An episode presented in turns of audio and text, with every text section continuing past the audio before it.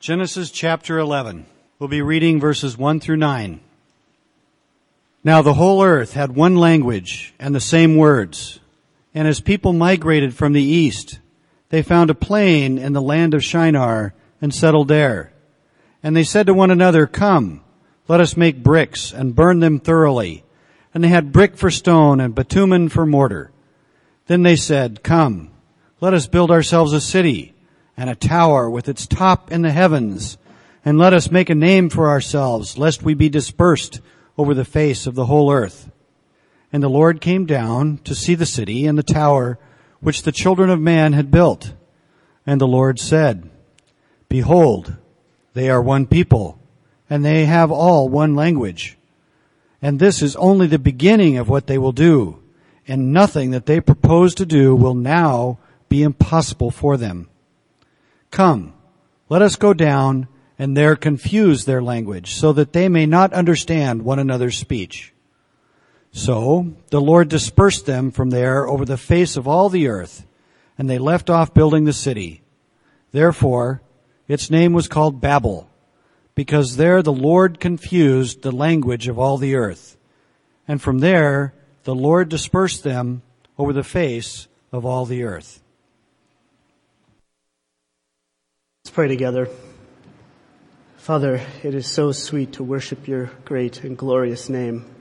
I praise you for the last half an hour or so, lifting your name high. Lord, the thought of dancing on the streets that are golden and joining in the song with every tribe and tongue and people and nation, Lord, just makes my heart rejoice. And I pray, Lord, that the fruit of a sermon like this and a week that's devoted to missions would produce in us rejoicing hearts at the thought of contributing to your global purpose to raise praise from every tongue and tribe and people and nation, that your name might be glorious in all of the earth. So Father, I pray that you would be with us now as you already have been. You are zealously committed to upholding your power upholding your excellence and displaying it throughout the entire earth. And therefore, we take great confidence in going forth in that step because we know that you are aiding it. Lord, you are working towards this great end, and therefore we just want in. We want to join in. We want to contribute to this great cause. We want to see the nations bow down. So I pray, Lord, that you would empower me now. Pray that you would help me to preach your word, and I pray that the word would be attended by the Holy Spirit. And I ask that it would create the kind of believers in this church and the kind of church that would honor you over the face of all the earth. So be with us now, I pray. In the mighty name of Jesus Christ, I ask all these things. Amen. For our time this morning, I want to start off by giving you maybe a little bit of a background as to how Missions Week came to land on this particular week. The bulk of my sermon, well, all of it is going to be devoted to why we do missions or why we should be committed to missions. But I just want to give you a little bit of a background as to why it was born on this particular week. Out of all the weeks of the year that we could choose to do Missions Week, there is a reason why we decided to do it on this particular week. Last week we celebrated the resurrection of Jesus Christ from the dead. Easter. This week we're diving headfirst into missions and we're tackling that one. This Sunday, Wednesday night, and then next Sunday, Pastor Charlie's going to be bringing the message again on the theme of missions. So we're going to hit this one hard, and there are two reasons that I want to give as to how this week was born, this particular week. Number one, the Great Commission. Notice when Jesus makes this famous statement, all authority in heaven and on earth has been given to me. Go therefore and make disciples of all nations. And this is right after his resurrection from the dead, before he goes and ascends to the Father on high. And of, out of all the things that he could have possibly said in that time period, what he says is, be missionaries. So that's one reason. A second reason is that the power that raised Jesus Christ from the dead is a gospel spreading power. It's a gospel advancing power. Look at Peter. Before Peter was, or before Jesus was resurrected from the dead, before he was even crucified, Peter denies Jesus, one of his very own. Peter was one of the closest disciples to Jesus, and he denies him three times. He's timid. And then, look at the same Peter, the, this disciple, in the book of Acts, which records, by the way, the spread of the gospel into all of the nations from the Jews into the Gentiles. Against command, to preach the gospel, Peter does so, and when his disciples are against the council, this is what he says in Acts 5. We must obey God rather than man. The God of our fathers raised Jesus, whom you killed by hanging on a tree. So look at the impact. What's the night and day difference? How do you account for that? How does Peter go from being totally timid and denying Jesus to preaching him and proclaiming him even when they say, you cannot do it. It's illegal to do so. And I think it's the resurrection power of the Lord Jesus Christ.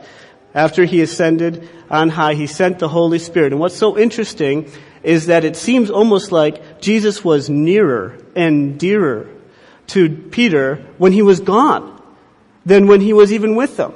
When Peter was with Jesus, he denied him. And when Jesus left to go into heaven, he sent the Holy Spirit and there was a passion there and a reality there that kept him from saying, no, I, I can't I can't deny Jesus. I must go and proclaim His name. And therefore I say when Jesus sends the Holy Spirit to finish the work that He had started on the earth, it is a God, or the power that raised Jesus Christ from the dead to send the Spirit.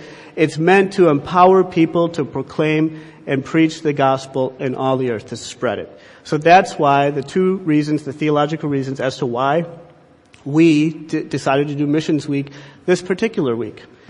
So my goal this morning is to lay out a theological foundation as to why missions is an essential pursuit for Christians and the church. That's my goal. I want to give some theological foundation, bedrock, and prove that if you are a Christian, if you are a worshiper of God, that missions, worldwide evangelization of all peoples, tongues, and tribes and nations must be an essential pursuit of the church and for individual Christians. And to stir maybe into your hearts here, I want to ask a question of all of us. And again, I just want this to kind of linger as we talk about the theology of missions. The question is, are you growing in your commitment and passion to see God exalted in all the earth? Is that a growing commitment and is that a growing passion in you to see God lifted high, not only in Elk River, but in all the earth? That's the question that I, I just want to, to kind of put, plant in your hearts right now and let that stir. And I think that it must be because this is the cause that we were saved for. This is God's agenda. And when Christ shed his blood to bring us into the family, we take on the family values, so to speak. We take on the values of the Father. And because it is God's main objective to work through the world and lift up his great and glorious name, I argue that it must also mark us as Christians too. So, we're going to go from there. And just for clarification, I also want to add this. I'm going to quote John Piper here, because I'm heavily influenced by John Piper in his book, Let the Nations Be Glad. He says in his book, missions exist because Worship doesn't. And worship of God is the ultimate goal of God and the church. Let me say that again. The worship of God is the ultimate goal of God and therefore the church. When we all get to heaven, missions will not be needed because we'll all be saved. But worship will continue to increase and go forward. That will be our eternal lot in heaven, the worship of God. So if we are truly worshipers of God, the fruit of it will spill over into an increased desire to see God exalted in all the nations and to see all the nations come to worship and enjoy the glory of God. So when I talk about missions this morning, I'm talking about the pursuit of making worshipers of the Almighty God in every tongue and tribe and people and nation over the face of the earth. So let's go to our text, Genesis 11, 1 through 9. This is commonly known as the Tower of Babel. If we were to teach this in a children's class, we would probably call it the Tower of Babel. And hopefully, we will see some things in this passage this morning that will help us to see, ah, this is a very significant turning point in God's redemptive plan. Because it is that. And I hope that we will see that, and not only that, but the wisdom of God and the plan and the purpose of God in all the earth. So let's look at some passages here. We're not going to read the whole thing. Verse 1. Now the whole earth had one language and the same words. So this is where we're coming in here. And then the people migrate from the east. And then in verse 4, they said to each other, Come, let us build ourselves a city and a tower with its top in the heavens. And let us make a name for ourselves, lest we be dispersed over the face of the whole earth. Now, I don't know exactly how making a name for themselves will keep them from being dispersed over the whole earth. They said, come, let us make a name for ourselves, lest we be dispersed over the whole earth. Somehow those two things are related. I'll let you figure that out. But, for now, what I want you guys to know is that number one, they are trying to make a name for themselves. And number two, they do not want to be dispersed over the whole earth. They're working against that. They don't want that. And then, as the story goes, they progress, they make progress on the tower, they're building up, they're gaining power, God sees what's going on, and He says, this is a problem. So He comes down and He decides to confuse the nations, and then in verse 8, confuse the language, verse 8, the Lord dispersed them from there over the face of all the earth. So there it's done. In verse 9 it reiterates that, and it's called Babel. So everything that they were working against happened. They were working against being dispersed over the whole face of the earth. God comes down and He does that to them. He disperses them over the whole earth. So the question now that I want to ask is, why did God disperse them over the face of the whole earth? Apparently they were doing something that was problematic. Apparently they were doing something that was problematic enough to where it was necessary, it was the necessary action for God to take, and that necessary action for God to take was we must disperse them. So why was what they were doing so problematic? And number two, why was it the necessary action of God to disperse them? Why was that the necessary action of God? And to answer that, I want to take you back to Genesis 1. So if you guys would turn back to Genesis 1 with me, what I hope to do here is to give some background. I'm going to see God's original intent in creation and his purpose for human beings. And when we begin to see what his original intent in creation was, and when we begin to see what God's original purpose for human beings was, I think we will start to see more and more why what was going on in Genesis, Genesis 11, why it was so problematic and even evil, and why God responded the way he did. So Genesis 1, 26 to 28. Then God said, let us make man in our image after our likeness, and let them have dominion over the fish of the sea, and over the birds of the heavens, and over the livestock, and over all the earth, and over every creeping thing that creeps on the earth. So God created man in his own image. In the image of God, he created him. Male and female, he created them. And God blessed them. And God said to them, Be fruitful and multiply, and fill the earth and subdue it and have dominion over the fish of the sea and over the birds of the heavens and over every living thing that moves on the earth. So now you can probably see, you can kind of see what's going on here. The summary of that is God made people in His own image to perceive His excellence, to perceive His glory as an act of worship in everything that they pursued. So He created the earth not only did he create people, but before that he created the earth as an outward expression of his glory, so that his glory would be tangible.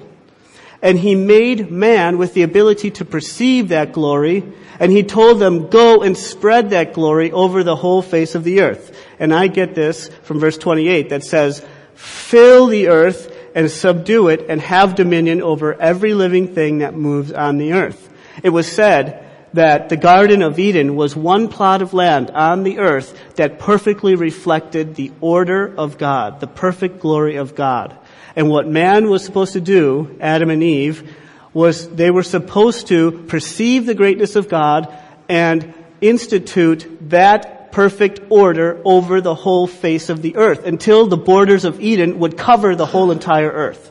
So that God's glory would be great not only in Eden, but over the whole face of the earth. And not only that, but they were supposed to be fruitful and multiply so that there would be people with the knowledge of the glory of God, enjoying the glory of God in all the earth. So God's praise would be filled all throughout the earth. That's Genesis 1. And that's why I think that's the mandate of all mankind. That's the reason why we exist. That is the reason why you exist is to enjoy God and to spread His glory in all the things that you do.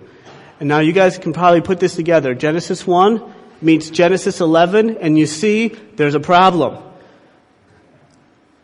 When we apply this, you can actually see that what's going on in Genesis 11, the people are actually in rebellion when they're trying to make a name for themselves. And everything that they're undertaking in Genesis 11 is directly antithetical to everything God had prescribed and intended for human beings. God wants to make His name great in all the earth, and the people are saying, come, let's make a name great for ourselves. God wants to spread people into all the earth so that they will enjoy Him in all the earth and worship Him in all the earth, and they're saying, lest we be dispersed over the face of the earth. They're working against God's plan in every single way. So you can see why God acts the way that He does and, does, and you can see why it's so problematic.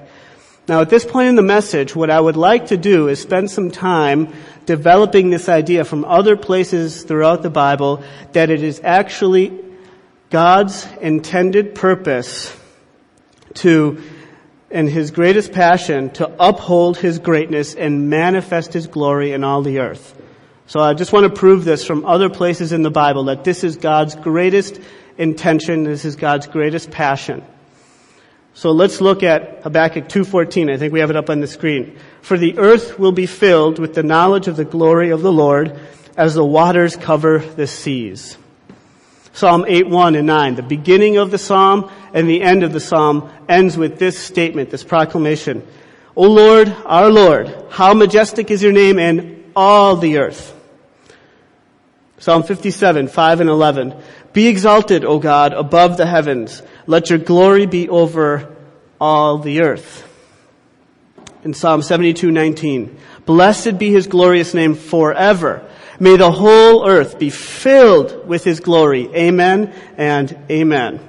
And not only is it God's passion to uphold his glory, uphold his greatness, uphold his great worth in all of the earth, but I'm also going to argue that man's deepest function and the reason why man exists in the first place is to enjoy God. Or to say it another way, the whole reason why peoples exist, we were made to enjoy God. That's the reason why God made us.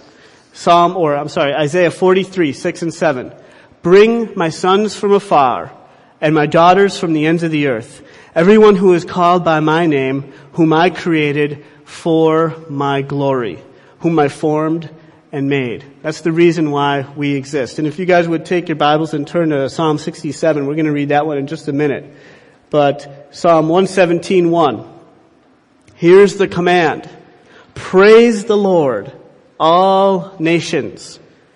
Extol Him, all peoples. It means people everywhere. You were created to praise the glory of God. So praise the Lord. Extol him, all peoples. That's the cry of the psalmists. Now Psalm 67. Let's read this one together. May God be gracious to us and bless us and make his face to shine upon us that your way may be known on the earth, your saving power among all nations. Let the peoples praise you, O God.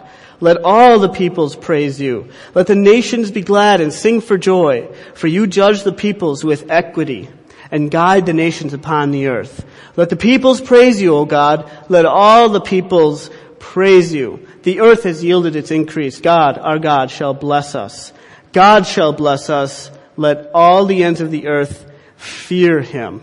So this little small passage, this chapter in the Bible is replete with the plea to let the peoples praise God.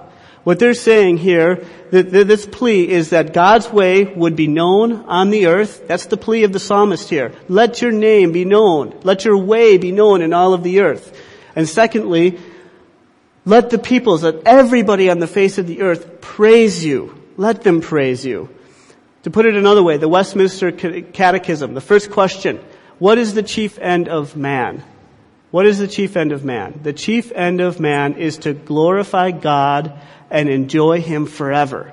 That's the chief end of man. And I'm going to do what John Piper did in his book, Let the Nations Be Glad. You can read this for yourself. He takes that and he applies it to God. What is the chief end of God? The answer, the chief end of God is to glorify God and enjoy Himself forever. That's the chief end of God. And thus, our chief end and God's chief end is one and the same. Our chief end is to glorify God and enjoy Him forever precisely because the chief end of God is to glorify God and enjoy Himself forever. Now, at this point in the message, I just want to talk about God-centeredness. Perhaps you guys have come in here and you've heard the, the buzzword God-centered. We're God-centered at this church. And uh, you might think that that means, well, we do expository preaching versus uh, topical type preaching. So instead of taking an idea of man and maybe using the Bible obscurely to promote that idea and the agenda of man, what we're going to do is, uh, you know, just uh, just promote the idea of man using the Bible. Instead, no, we're going to do exegetical preaching, which means, or expository preaching, and we just go through the Bible and hear what God has to say to us, and we learn what it says about God. And that's what God-centered means. And that's on the right path, but that's not all that it means to be God-centered. Or you might think that it means that in our Sunday school classes or when we do Bible studies and things like that, we don't land on the point and the climax of our point isn't Jesus shares his lunch or we don't do like, you know, how to become a better person and things like that. That's not the goal of our teaching, but rather it focuses us on God. And again, that's on the right path again, but that's not a sufficient idea of way or uh, how we understand what it means to be God-centered. When we talk about God-centered and what it means to be God-centered, what we're talking about, we're asserting something about the nature of God himself, and that God is God-centered. It means that the supreme affection of God in his heart is for himself. That is what it means to be God-centered. We're talking about the God-centeredness of God himself. That his supreme objective in all the earth is to uphold his worth and to make it known.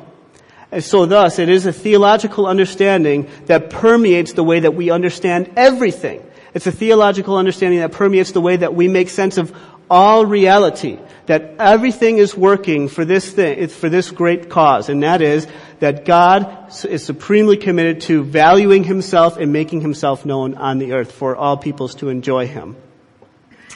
So you might say to me at this point, hmm, that's, hmm, that's, a, that's not the background I come from. That might not be the way that I heard it put. Um, I thought that the chief end of God was to love us I thought that the chief end of God was to love sinners and to lavish his blessing on us. That's what I was brought up thinking. And I would say that's not the chief end of God. The chief end of God, again, is to glorify God and enjoy himself forever. Now you might come back to me again and say, well, you know, if I met somebody that came up to me and said, my personal mission statement is to upholds my greatness so that everybody that I come across will say, wow, how great you are, and they will enjoy me, you would say, that is an arrogant person. That is selfishness. That's what we call selfishness. And that sounds like a problem. And, and even 1 Corinthians 13.5 in the NASB says, love seeks not its own. So how can you say that God seeks his own as his ultimate goal in all of reality? And I would say that is true for men. That is the command that is given to men. And it is true for men to follow that. Love seeks not its own. But God is not a creature, and He is not a sinful creature at that. He is totally separate from mankind. In fact, He is holy. And therefore, God is infinite in His worth. He is infinite in His love. He is infinite in His wisdom. He's infinite in His faithfulness. He's infinite in His mercy and infinite in His grace and He's infinite in His power. And therefore, what I'm saying here is for God to be supremely committed to Himself. God's self-exaltation is His deepest expression of love for us. The, when God seeks His own above all other things, that is the best way that He can love a people who were made to enjoy the greatness and the glory of God. So for God to be self-committed is actually the deepest way that He can love us as people. So if it is God's, or if it, if God's greatness is truly the source of our deepest happiness, then it would be necessary and loving for His glory to be upheld and dwell not only in one place of the earth, but in all of the earth for all peoples to enjoy. Now imagine you had the cure for AIDS. What if you had the cure for AIDS and only Elk River knew about it? Would that be right? It wouldn't be right. It would only be right if that cure for AIDS got into all the earth so that all peoples everywhere could benefit from it. Nothing less would be loving. And therefore for God, He is the greatest treasure that man can have. And the only way for him to be t- perfectly loving is for him to uphold that treasure and that value for all people in all the earth to enjoy and benefit from. So that's why I say the self-exaltation of God is his deepest expression of love for us. I got this bag here, McDonald's. A month ago, we were, uh, is it up there? Yeah, you guys can kind of see it. Good thing I brought the bag a month ago about we were traveling um, uh, through New York. My wife and I took a little trip, and um, we wound up eating at McDonald's a lot. But praise God, I, I made it through. And uh, and anyway, I saw on the bag here something that I thought was uh, really a good illustration. This girl here is blowing bubbles, and these bubbles, um, I think, are, are representing little globes. I think that's the, that's the idea they're trying to, to convey. And I say that because it has the words, I'm loving it. That's their slogan, written in all different languages. So I'm getting the impression that this isn't really a bubble. This is actually a globe. And, um, and the reason why I bring this here is because I think I really want to stress this point that God is loving by zealously committing himself to upholding his great glory in all the earth. And if it's troubling for you that um, God is passionate about hold, upholding His own excellence and spreading it to the end of the world, it shouldn't be because McDonald's is actually on the same mission. And we don't get bent out of shape about that. McDonald's and God are both zealously committed to upholding and spreading their great name and reputation throughout the entire earth so that they will be treasured by every tribe and tongue. No pun intended. so, there is a major difference, however. McDonald's is not infinitely valuable or satisfying. God is. Which is why it really isn't essential that McDonald's succeed in their conquest to dominate the world. It's not essential that they get praise. I'm loving it from every tongue and tribe and people and nation. But it is necessary for God to do that. It is necessary that God get praise and worship from every tongue and tribe and people and nation. If God is going to be truly loving, it is right that He zealously commit Himself to spreading His great name through all the earth for the happy worship of all peoples everywhere. So I will say again, because God is committed to this glory on, in all the earth, we must be too. And this is why I, I say in Genesis 11 that when the people were making a name for themselves and refusing to be dispersed over the earth, they were rebelling. They were an outright rebellion to God. They were disobedient. So this is why Christians must be growing in their commitment and passion to see all the nations become worshipers of God. We must be growing in our commitment and passion to see God exalted in all the earth. We must be. That's the reason why we are saved, is to join in that great cause. By doing missions as worshipers of God, we're merely putting ourselves in line with what God has been doing since the very start. That's the whole purpose of the Bible. God creating a people to enjoy Him and worship Him and Him spreading His glory throughout the entire earth. If you read Genesis 1 to Revelation 22, that's the essential flow of the Bible. Is God creating a people for His own praise and glory so that He will manifest His glory in all the earth and it will be fuller and fuller and fuller. That's the whole, I think, flow of the Bible.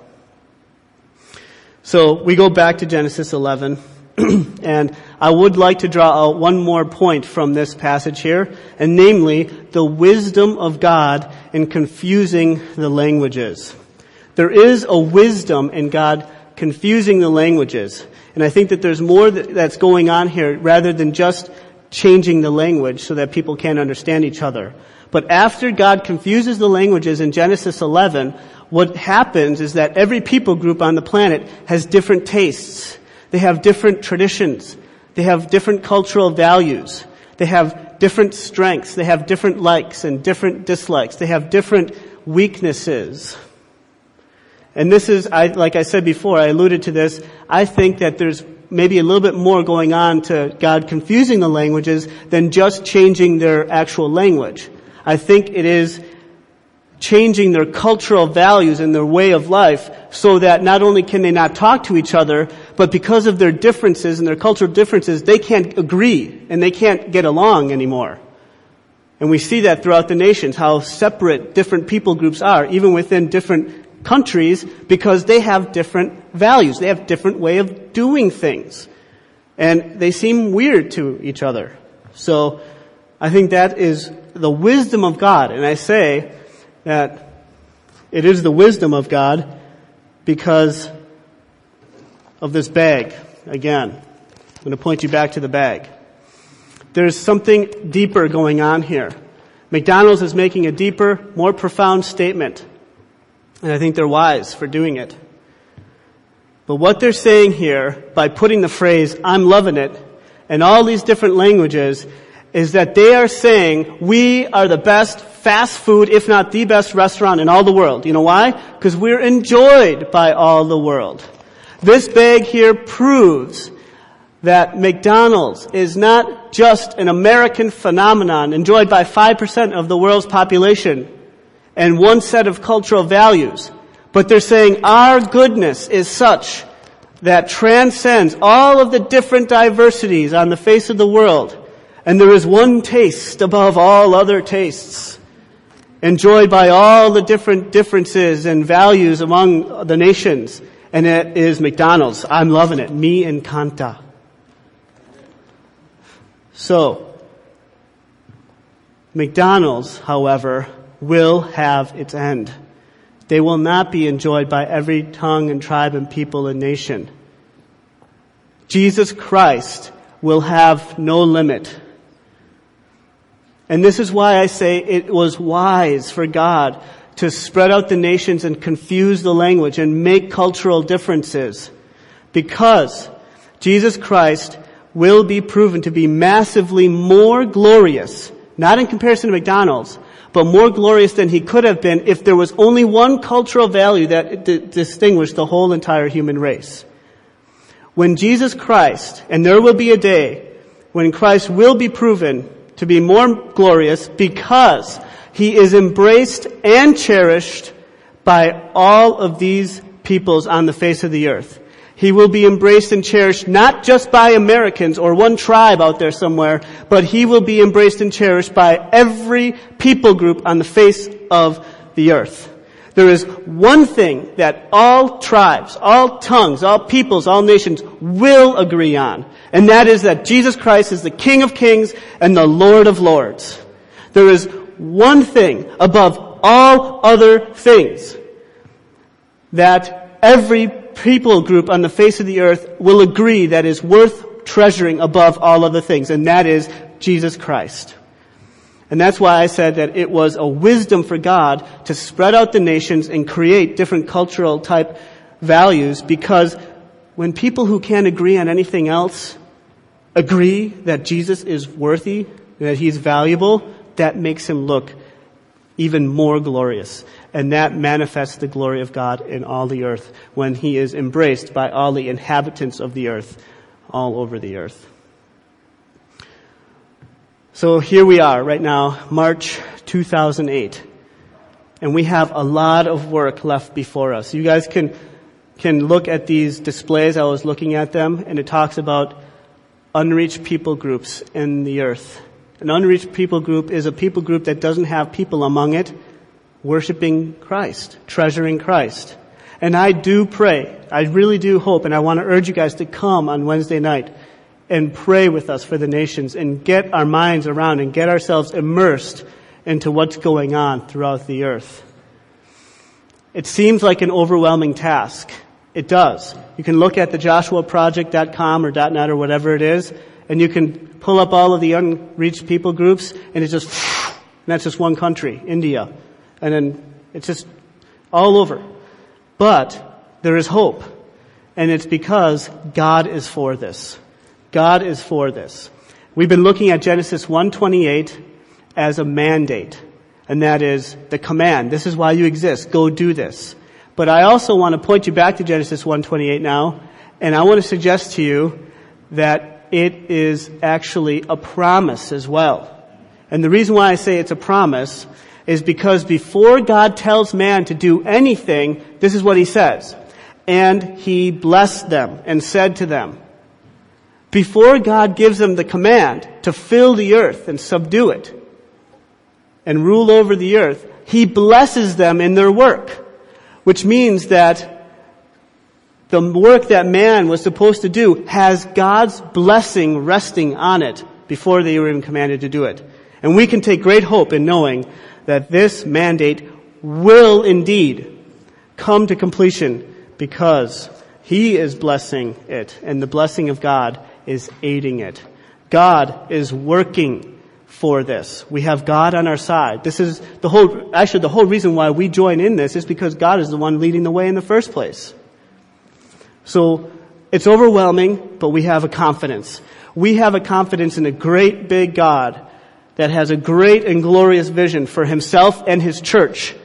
And I do hope that coming out of this weekend, coming out of this, this sermon and this whole missions week that we will have affections as a people to join in the song of the Lamb with every tongue and tribe and people and nation. If you guys would just take a few minutes tonight, just turn off the TV and shut off the radio, get into a quiet place and picture in your mind what it would be like to see a throne risen up and Jesus Christ sitting on the throne, radiant and Picture a sports stadium. Have you ever gone to a sports stadium with thousands of people and that being just a little tiny dot compared to the massive display of people around the throne praising and worshiping Christ, the risen Savior.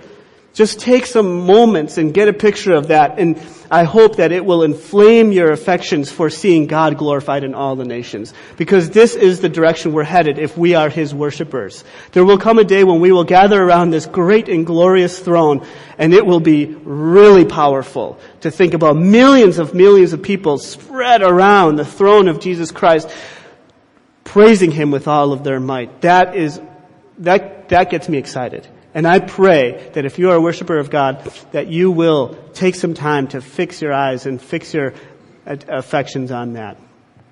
And I hope that it will give you energy and passion to see God exalted. Adam and Eve rebelled. When they were in the garden, they were supposed to go out, fill the earth. And what did they do? Uh, Eve likes the idea of becoming like God. Satan tempts her, you will become like God if you eat the fruit. Hmm, that sounds good. And Adam joins in. And instead of filling the earth with the great name of God, hey, let's become like God. And the people at the Tower of Babel, they rebelled. Let's make a great name for ourselves, lest we be dispersed throughout the entire earth. Come, let us build ourselves a city and a tower with its top in the heavens, and let us make a name for ourselves, lest we be dispersed over the whole face of the earth. So God steps in and saves the day. And he keeps his promise. Like I said, he made a promise in Genesis 1. And he confuses the language and he scatters the nations abroad. Now I want you guys to revel in the glory of God here he does something that's very amazing. Even in spite of man's rebellion and their evil, he makes that and he actually uses that as the vehicle to spread out the nations and to accomplish his purpose in Genesis 1. Isn't that amazing? Babel is the judgment of God. He comes down in judgment. But this judgment is the place from where he will spread his supremacy and manifest His glory throughout the entire earth. That's amazing to me. So in conclusion here, I want to draw all these things to a close. We've been focusing on Genesis 11, and then we have Genesis 1 over here, the mandate for all people. And then I want to kind of connect that to Matthew 28, 18 through 20, where Jesus says, All authority in heaven and earth has been given to me. Go therefore and make disciples of all nations. So if you'd stay with me here just for a few more minutes, I want to draw all these things together. Connect the dots. Look at the progression of Genesis. You have in chapter 11, God disperses the nations, right? Fills, fills the earth out, and he puts inhabitants over all of the places on the globe. What's Genesis 12 then? Enter in Abraham, right? And the promise that God makes to Abraham, I will make of you a great nation and I will bless you and make your name great, so that you will be a blessing. I will bless those who bless you, and him who dishonors you I will curse, and in you all the families of the earth shall be blessed. It's a good thing that Genesis 12 didn't come before Genesis 11 because all the families of the earth didn't really exist. God had to spread those out first, and then he comes to Abraham and he zeroes in on him and he says, I will make you a blessing to the nations. And I think God already had a plan for all the nations, and the climax of this blessing, the climax of God's blessing in Abraham was in the person of Jesus Christ. This is the climax of it. And the reason why I say that is because if you follow the line of Abraham throughout the whole Bible, you will arrive in the New Testament, in the very first verse of the New Testament, the book of Matthew, that bridges the Old Testament and the New Testament together, says the book of the genealogy of Jesus Christ the son of David, the son of Abraham. So the blessing of Abraham that God says, I will bless the families of the earth in you, God blesses the families of the earth in Abraham in Jesus Christ. And this is how it, how it works. Or before I point that out, I just want to point out Genesis 11, God comes down to the earth and he visits the people and he comes down in judgment. That was judgment. But in Jesus Christ, God comes down to the earth in blessing to fulfill the promise that was made to Abraham. And this is how it works. So if you follow me here, we're almost done. Hebrews 1 3. We're talking about Jesus Christ now in the person of Jesus Christ on the earth. It says that He, Jesus, is the radiance of the glory of God and the exact imprint of His nature. Which means that if you want to get a picture of the glory of God in mankind on the earth, you must look to Jesus Christ. If you're wondering about the invisible God and the glory that He has, look to Jesus Christ and you will see the exact imprint of God and His glory. John 1:14 The word became flesh and dwelt among us and we have seen his glory glory as of the only son from the father full of grace and truth. And then in John 14:9 Whoever has seen me this is Jesus talking if you have seen me you have seen the father. So God comes down to the earth in the person of Jesus Christ and he externalizes his glory. He gives you a picture of his glorious nature on the earth. And Jesus perfectly reflects and reveals the glory of God on the earth. And because God is working, Romans 8:29, for those whom he foreknew, he also pre- predestined to be conformed to the image of Jesus Christ. All of you right now, if you are believers, what God is working in your life to do is to conform you to the image of Jesus Christ. Why? because he wants to fill the earth with his glory. Jesus Christ reveals and reflects the glory of God. And therefore, the way that you can reflect the glory of God on the earth is to be conformed into the image of his glory. So that's why Jesus and God are on the move to conform us as believers to his image. And when Jesus, this is how it all relates to the Great Commission, he says, Go therefore and make disciples of all nations. I think what he's essentially saying there is go and conform all the nations into my image so that my glory would be represented in all the places of the world that is inhabited by the nations.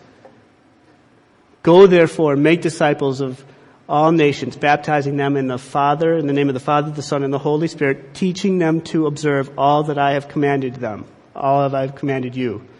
So go and conform the nations to my image so that the glory of God would be spread over all the earth. And this is why we emphasize discipleship so much at this church. We love discipleship.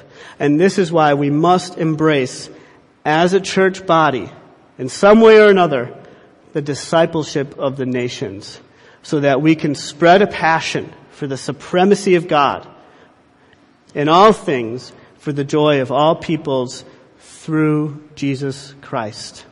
Let's pray together. Father, I, I, do pray that your word would linger now in our hearts and in our minds. And I ask, Father, that you would do a work Help us to understand, and I pray that if it would be your will, that you would convict us to see how we need and we must, as Christians, as worshipers of you, to take part in your global purpose, and that is to raise up worshipers from every tongue and tribe and people and nation. I pray that it would be an increasing passion of ours and an increasing commitment of ours to spread your glory throughout the entire earth. And I do pray that you would do exceedingly and abundantly beyond all we can imagine at this church. So that when we are all in the grave, this church would be thriving and sending out missionaries, Lord, adopting people from all peoples of the earth. Lord, and you name it. I don't know exactly how it would work, but I just pray, Lord, that this little church right now would have a massive global impact over the coming decades, should you tarry. So I do pray, Lord, that you would come now, fill us with your Holy Spirit, and go with us as we try to Im- implement these things into our lives. I praise you for being with us, and I praise you for giving us your word, and I praise you for calling us into your family and making us worshipers of your great name. And in the precious and matchless name of Jesus Christ, I pray all these things. Amen.